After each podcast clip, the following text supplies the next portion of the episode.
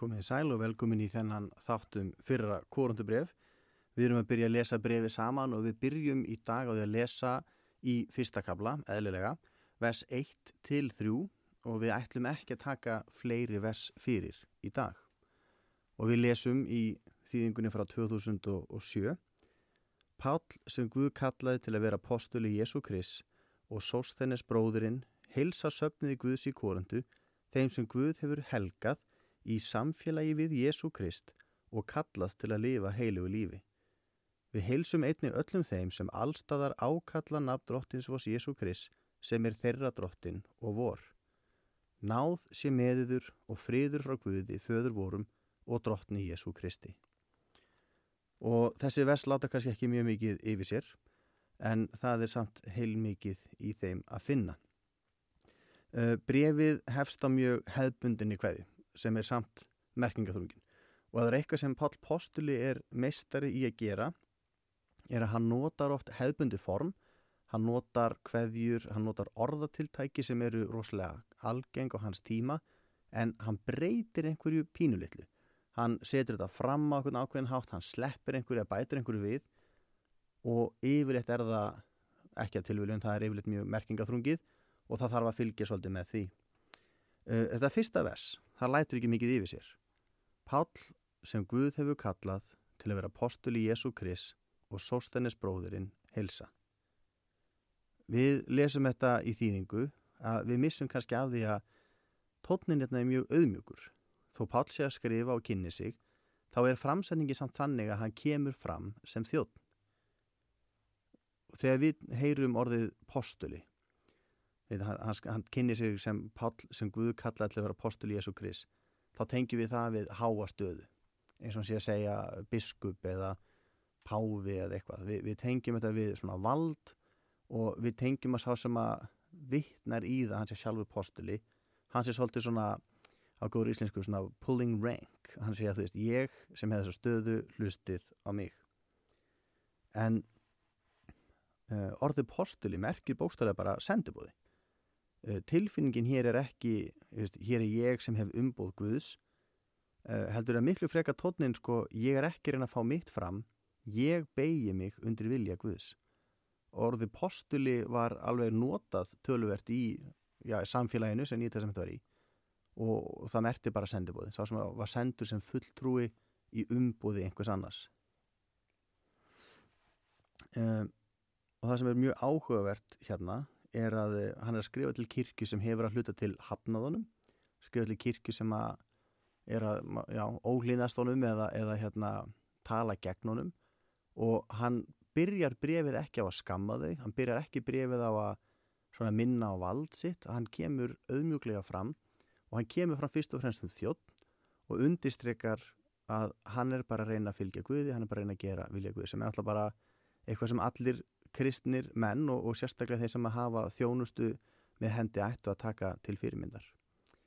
Uh, við vitum ekki hver þessi sóstennis er sem er, sem, það er alveg alls konar hugmyndur um það og það af fólki sem að mun skrifa um það, hefur skrifað um það, það vitið alveg pottet hver hann er en ef við bara lesum brefið að þá er hann okkur augljóst að ja, við, við svo sem getum ekki alveg fullirt hver hann er en kirkjan greinlega þekktan, hann er nefndu með nafni sumir telja að þetta sé samkundustjórin sem við lesum um í postulasögunni þegar Pál var í korundu þar en við reynilega bara vitum það ekki. Það sem er merklegt eins og að vita er að sendibref voru vanalega ekki skrifuð í samvinnu. Venjulega var bara einhver einn sem sendi brefið og það var einmitt eitthvað sem var svolítið svona bennið til valds að, að þú sért að senda bref en þegar við lesum bref nýjatestamentisins að til dæmis get ég sagt að uh, þegar ég var að kynna mér þetta bref að, að ég ekkert neginn, það kom mér svolítið á óvart að það væri óvönjulegt að hann skildi nefna eitthvað með sér að þegar í brefum Páls Postula þá gera það svo oft. Það er svo oft sem að Pál og þessi og þessi heilsa eða Pál heilsar á samt þessum og þessum. Pál Postuli gerir þetta oft en þetta var ekki gert á hans tímum og það kannski bendi til þess að Pál Póstul hafi hugsað uh, þannig að það að vera leiðtogi sé teimisvinna að, að það að veita söpnum fórustu að það leiða í kristinni kirkju sé eitthvað sem við gerum saman. Og er algjörlega í takt við það að þegar Jésús kenda okkur að byggja þá kenda hann okkur að byggja í fleirtölu. Uh, og hann, hann strax erum við komið með þetta veitir, þessu fyrsta vessi að Pál Postuli hann kemur fram auðmjúglega undistrykar, ég er postuli eftir vilja Guðs, þetta er ekki eitthvað sem ég er valið, ég er ekki að þrönga með fram, ég er einfallega að reyna að vera trúr því hluturki sem ég er gefið og hér er Sóstenis sem að ég nota þetta tækjafæri til að lifta upp endilega takið við honum eh, endilega sjáu það að ég, hérna, ég viðkenni hans þjónustu og í kirkju Guðs eru margir þjónar og við getum hlustað á það á alla í það minnst að fleiri neitt og, og hérna og, og bendir á þetta að hérna, þetta snýst ekki um að trana sér fram þetta snýst ekki um að, að vera mestur þetta snýst um bara að við erum að vinna fyrir Guð. Og saman heilsaðir söpnuði Guðs í korandu eða kirkju Guðs í korandu. Þeim sem Guð hefur helgað í samfélagi við Jésu Krist og kallað til að lifa heilugu lífi. Og aftur er smáatrið sem er gott að benda á, en er við bara taka fyrir þrjú vers og það er ekki tilviljun að við tökum ekki fleiri, það er svo, það er svo mörg góð smáatrið sem gott er að benda á. Í samhengi þess sem kemur á eftir í, í brefinu, þá er það ekki tilviljun að hann talar um þau heilsa söpniði Guðs í korundu. Það er ekki bara kirkjan í korundu eða söpnurinn í korundu, þetta er söpniður Guðs. Og eins og við munum sjá að eftir að þá var það vandamál í korundu að, að hérna, fólku sem ekki tengið sér við menn, fólk var að tengið sér við leiðtóa, fólk var að tengið sér við stefnur. En söpniðurinn, kirkjan, tilheyri Guði. Það er engin maður og það er engin hópur sem getur sleið egnarhaldi sínu á kirkjuna og meiri sé að Pál sem að hafi stopnað þessa kirkju, meiri sé að Pál sem að er postuli samkvæmt vilja Guðs sem hafi hætt lífi sínu til að þjóna þeim og til að koma kirkjuna á stað. Meiri sé að hann slæri ekki eksin á kirkjuna. Það er Guð sem á verkið. Það er Guð sem á kirkjuna. Vandin í korundu er svolítið sá eins og við nefndum aðeins í síðasta þetta að fólk vildi bara fá að gera hlutuna svolítið á sínum forsendum en máli er þetta að kirkjan er Guðs Við erum ábyrg gagvar Guði og þess vegna getum við ekki bara gert allt eins og okkur sínist. Og þetta er svo áhugart að við lesum bref Páls hvað oft strax í fyrstu versunum þá, þá slæran tóna sem að koma fram síðar. Frá fyrsta versi er samfeld hugsun sem að gengur út í gegn. Annað sem er svo magna líka er þegar Pál Póstul er að leiðrætta fólk þá gera það næstu því alltaf á uppbörandi hátt þegar Páll er að leiðrétta hvort sem það er synd eða ránt viðhorfið eitthvað svoleis þá byrjar hann alltaf á því að mjög ofta að minna fólk á hver þau eru í samfélaginu við Guð. Og þarna byrjar hann þið eru söpnur Guðs. Og orðið söpnur eða kirkja merkir þeir sem Guð hefur sapnað saman þeir sem Guð hefur kallað. Þið eru söpnur Guðs. Þrátt fyrir allt sem er í gangi í kirkjunni þrátt fyrir alla þá sem er að tóka þau í ránga átt þrátt fyrir deilurnar og syndirnar og allt sem eftir að, allt þetta skemmtilega sem eftir að tala um að eftir, þrátt fyrir allt, þá eru þau söpnuður Guðs. Þau eru hinn helguðu í Kristi Jésu. Þegar við hefum trú á Jésu Krist og þegar við fylgjum honum, þá erum við heilög í honum. Og þessi áminning hérna strax í byrjun, þessi tótt sem er slegin strax í byrjun, það er svo mikilvægt áður við lesum restina af brefinu að Pál skrifar ekki í reyði eitthvað bref til syndarna í korundu sem eru bara á barmi villutrúar. Hann skrifar söpnuði Guðs í korundu þeim sem eru helguð í Jésu Kristi. Við erum ekki heilög vegna þess að við klífum eitthvað tind og svo ef okkur verður á þegar við erum komin á tindin að þá hrinjum við niður og erum bara utan hjálpræðis. Að, að vera helguð í Kristi það er ekki vegna þess að við komumst á eitthvað stað eða við kláruðum eitthvað próf kirkjan í kórundu er í tómu ruggli en þau eru söpnur Guðs. Guð hefur ekki afneitað þeim. Að, að, alveg eins og sko, heilbriðt foreldri það afneitar ekki börnunum sínu þó þau séu óþekk eða þó þau fari ranga leið eða þó þau, þau villist að braut. Við erum söpnur Guðs og við erum helguð í Kristi. Og það breytist ekki þó svo að við förum út á spórunu og þó svo við gerum eitthvað sem Guði líkar ekki við þá erum við áfram helguð. Og hérna strax í sama vessi þá kemur svo þessi fallega spenna sem er út um allt í Nýja testamentinu og er svo mikið í kristinni guðfræði og, og við þurfum svolítið að læra að lífa í þessari spennu og læra að halda í þessa ólíku póla að við erum helguð í kristi en það er hluta þessu sem að Nýja testamentins fræðingar kallast undum sko nú þegar en þó ekki enn. Það er að segja við erum helguð í honum en við erum líka kölluð til að lifa heilugu lífi eins og hann segir í versunni. Það sem er helgað er eitthvað sem er frátikið til ákveðin að nota. Og bara sem dæmi að hérna, neist, ef við myndum vinna á spítala við myndum kannski ekki taka töng sem á nota við uppskurð og, og fara með henn á losa um stíplu í klósetti, sama hvað myndum þrývana vel eða sótrisana vel neist, bara það hæfir ekki. Þessi töng er helguð því að vera hrein og hún er helguð því að vera hæf til að vera til staðar til þarf að bjarga lífi.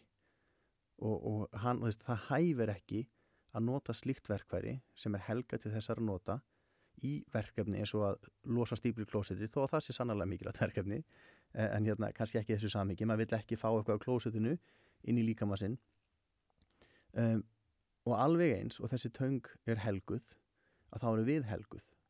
Og við erum helguð því að endur spekla Guð æg meir með líf okkar við erum helguð því að vera farvegur Guðs ríkis á jörðinni Við erum helguð því að verk Jésu Krist á krostinum byrtist æg meira í okkar lífi og að fyrir verk Guðs í okkur geti Guðs ekki vaksið og náð til fleiri. Allt þetta gerist fyrir náð algjörlega en við erum virkir þáttakandur í ferlinu. Og það er þessi dásanlega spenna, við erum helguð og kölluð til að lifa heilugu lífi. Páll er að tala við kirkju það sem að hlið við hlið grassirar annars vegar minnlæta líf og hins vegar hömlulegs sörlipnaður, svo ég segi það nú bara. Og, og þegar maður heyrir orðið sörlipnaður í, í Nýju testamentið stíðingunni það snittur notað kannski til að þýða orð sem hljóma e, er ekki jafn rótæk kannski á grísku en það sem er að gerast í korundu. Ég held að sörlipnaður sé ekki of djúft í árunni tekið. Uh, en hann segir samt við þau þið eru kirkjagvöðs og þið eruð helguð í Jésu Kristi til að lifa heilugu lífi. Og í næsta versi, eða í þessu versi, það kemur svona annað twist, það kemur hann óvart hvað, hvað hægt að segja mikið í einni hverði. Uh, eh, og ég get alveg sagt að þegar ég var undirbúið það þátt að þetta vakti mig til mikinar umhugsunar og, og mun sennilega vera með mér alveg næstu, já bara mánuð og árjabel. Hann heilsar söpnunum í korundu, eins og vorum að lesa, og svo bætir hann við, og öllum þeim sem allstaðar ákallan af drottis fós Jésu Krist, sem er þeirra drottin og vor. Hann er að skrifa brefin í mjög ákveðnar og áþreifanlegar kringustæður og eins og ég myndist það sísta þetta, hann og, hann og kirkjan hafa þegar skipst á brefum, það er, það er samtali gangi og, og hérna, þau þekki hann og hann þekki þau og þetta bref er til þeirra. Þetta, þetta bref er skrifað sérstaklega fyrir þessa kirkju en hann hefur samt fyrir því að heilsa þeim og allir í kristinni kirkju í heiminum. Bara allir sem allstaðar ákalla Jésu Krist sem er þeirra drottin og vor. Og það er ekki vegna þess að hann ætla að senda þetta bref út um allt. Það er ekki vegna þess að það sé bara öll kirkjan í hérna, CC í, í tölvupostunum uh, þetta eru skilaboð til korundumanna og uh, svo sem getur við líka glæst í við að þetta bref sé stílað okkur. Uh, en skilaboðan eru þessi þið, kirkja í korundu eruð hluti af hild kirkja Jésu Kris er dreifð Hún byrtist á ólíkan hátt en við áköllum sama Jésu. Jésús er drottin okkar allra. Og það er svo stert þetta að, þeir, þetta er kirkjan í korundu og hann heilsa þeim ásvönd öllum sem að, tilheri Jésu Kristi eða ákvöldan af Jésu Krist sem er þeirra drottin og vor. Að það er sami drottin, það er sami frelsari, það er sami leiðtogi fyrir okkur öll. Þó svo við séum ólík og þó svo séum langt á millokkar. Það er engin einn hópur sem getur búist við því að geta bara farið algjörlega sína eigin leið og líta ekkert til kirkjunar í starra samhengi. A að lifa og hafast að eins og það sem við gerum þurfi ekki verið einu samhengi við trúsiskin okkar á öðrum stöðum eða í öðrum kirkjum eða aðstæður kirkna og þá bara millir landa sérstaklega eru ólíkar og framkvæmt okkar á hlutum getur verið ólík en það er sami drottin og þegar ég var að lesa um þessi vers ég nota hérna svona reitskýringabækur og hérna, já, reyna lesum við til um hvernig menn tólka þessi vers að það var eitt sem bendi á að hér byrtist hjá Páli, svo hugsun að kirkjan með stóru kái sé eitt samfélag. Og svo hugsun sem ríkir hjá mörgum á okkur sem eru nútíma menn, sem eru svo sjálfstæði hugsun og, og oft skortur okkur tilfinningu fyrir tengslum við söguna eða, eða fortíðina. Og það er ofta þessi hugsunna að hver kirkja sé sjálfstæð eining. Eða að kirkjudeildir, að kannski veist að kirkjur innan einnar kirkjudeildar séu óháðar öðrum kirkjudeildum. Að þessi hugsun hún er algjörlega í andstöðu við hugsun Páls, segir þessi rýtskýrandi að, að það sem við lesum úr þessu sé að það er eiginlega óhjákvæmilegt ef við ætlum að vera í samræmi við þessa hugsun við þurfum að hlusta hvert og annað. Við þurfum að læra hvert af öðru og áminna hvort annað og við þurfum að byggja fyrir og blessa hvort annað. Ákall Pál sem að byrtist síðar í þessum kabla sem við förum, um, já, förum yfir í öðrum þetti um, það, það er eiginlega undibúð hér. Þegar Pál Postul er að fara yfir hvernig þau hafa skipst í, í flokka eða hvernig þau eru hver að fara sína áttina og hann svona kemur svona upprópun er Kristi þá skipt í sundur Veist, hefur Kristu bara verið bara búið að skera niður og, og deilunum út? Bara hver og einn hefur sinn bita og engin tenging þar á milli, þess að er svolítið hugsunni þar. Veist, er líka með Krist á jörðinni bara sjálfstæðar og ótengdar einingar sem þurfi ekkert að tala saman? Ég held að, að hérna, við erum bara alveg raunsæ og við skoðum mannlegt samfélag og mannkinsöguna og bara allan pakkan ég held að það sé óhjákvæmilegt að, að kirkjudeildir, ólíkar kirkjudeildir séu til ég held að það sé óhjákvæmilegt að, að það mun vera ólíkir hópar af fólki sem er að gera hlutina ólíkan hátt og, og bara upp á skipulag og utanumhald og, og praktískum ástæðum. Að sjálfsögðu verða alltaf til ólíkar kirkjudeldir eh, og, og ég held að það sé líka bara gott. Ólíkar kirkjur, náttúrulega ólíkar hópa og það er ólíkt hvað hendar fólki. En það sem ég situr í mér eftir þetta og, að hafa hérna, lesið þessi vess og farið yfir þau er þessi hugsun að við meigum ekki mynda með okkur það viðhorf að það komi engum við hvað við gerum eða við þurfum ekkert að læra af öðrum. Og sérstaklega því að minn bakgrunnur er, er sá ég er alveg upp í kvítusnurreyfingunni og hérna það er ekki mjög gömul reyfing hún er reyndar orðin 100 ára en svona samingi 2000 ára kirkjusögu það er ekki droslega langt. Og það hefur svolítið verið tendens hjá kvítusnurverðum að svolítið Þeist, það, það kemur hérna vakning og náðagjafin að fara að starfa og, og, og þetta er svona einhvern veginn við, við þorfum við sko við erum einhvern, einhvern svona hátindur kirkjusögunar að hérna það var útölling heila sanda í postulasögunni og svo bara missa með það frá sér og svo gerist það núna hjá okkur og, og við erum að endur vegi eitthvað sem allir hinnir hafa týnt. Og einhvern veginn við erum svona hátindur kirkjusögunar fram að þessu og ég er ekki að segja að mér var ekki kenta og mér var ekki innrætta en þetta er svona tendens sem við höfum séð eh, hjá svona vakningarreyfingum í rauninni, sama hvaða vakning það er. Og, og það var sannilega í kvítisnarreyfingunni og, og maður hefur heyrt þetta líka í svona nýri eh, vakningum eða samkomi herrförðum, þetta er vakningin sem hún var að þar til Jésús kemur aftur, eitthvað svona að, hérna, og svo líða hundrað ár og þá kemur einhver annar og segja það sama.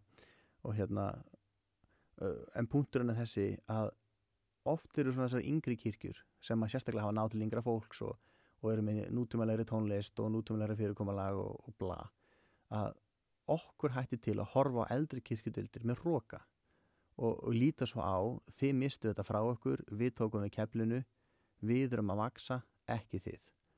Og sem er enda ekki alveg alltaf satt en hérna það er svolítið viðhorfið. Uh, og samkominnur ykkar eru leiðinlegar eitthvað svona viðhorf og það hefur kannski ekki verið mikil opnun fyrir það hjá þessum náðargjafarhefingum eh, eða kvítasunni kirkjum að endilega læra af eldri kirkjudeldum og nú er ég ekki að segja, ég trúið ekki við þurfum öll að vera eins, ég trúið ekki að eining ferist í því að við séum einslit.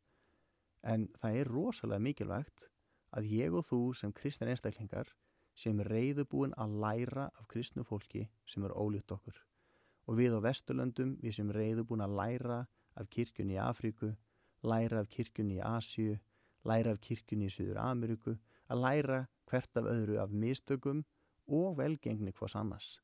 Og við séum óhrætt við að rósa og lifta upp velgengni hvors annars, óháð kirkjudeild og óháð í rauninni menningu eða, eða framkvæmdar formi. Og núna erum við bara búin að tala um tvö vers En það sem ég finnst svo merkilegt er að í þessum tveimur versum má segja að megin áhersla brefsins byrtist. Pál Postuli hann er nefnilega snillingur í því að hann opnar stundum bref með stuttum setningum og, en gerir það þannig að í fyrstu kannski þrejum fjórum versonum í rauninum að finna öll megin stef brefsins sem á eftir fylgir. Og þessi tvö vers að þau svolítið snerta á mikilvægum uh, þemum í brefinu strax og, og svo líkur hann uh, kveðjunni í versi þrjú og byður náð sé meðiður og friður frá Guði föður vorum og drottni Jésu Kristi. Og meiri sé að þar þegar hann segir sko náð sé meðiður og friður að það er hann að leika sér að hefðbundinu kveðju sem var í rauninni í staðan fyrir náð og þá var það sko gleði en hann snýriði upp í að það hljómar næstu því það munar einum bókstaf í endanum uh, þannig að hann tekur hefðbundu kveðjuna og hann kristnar hana náð sem meðiður og friður frá Guði föðuvorum og drottni Jésu Kristi. Og ég held að við endum bara þennan fyrsta þátt á að enda þeirri bæn yfir okkur öll. Og svo hittust við í versi fjögur í næsta þætti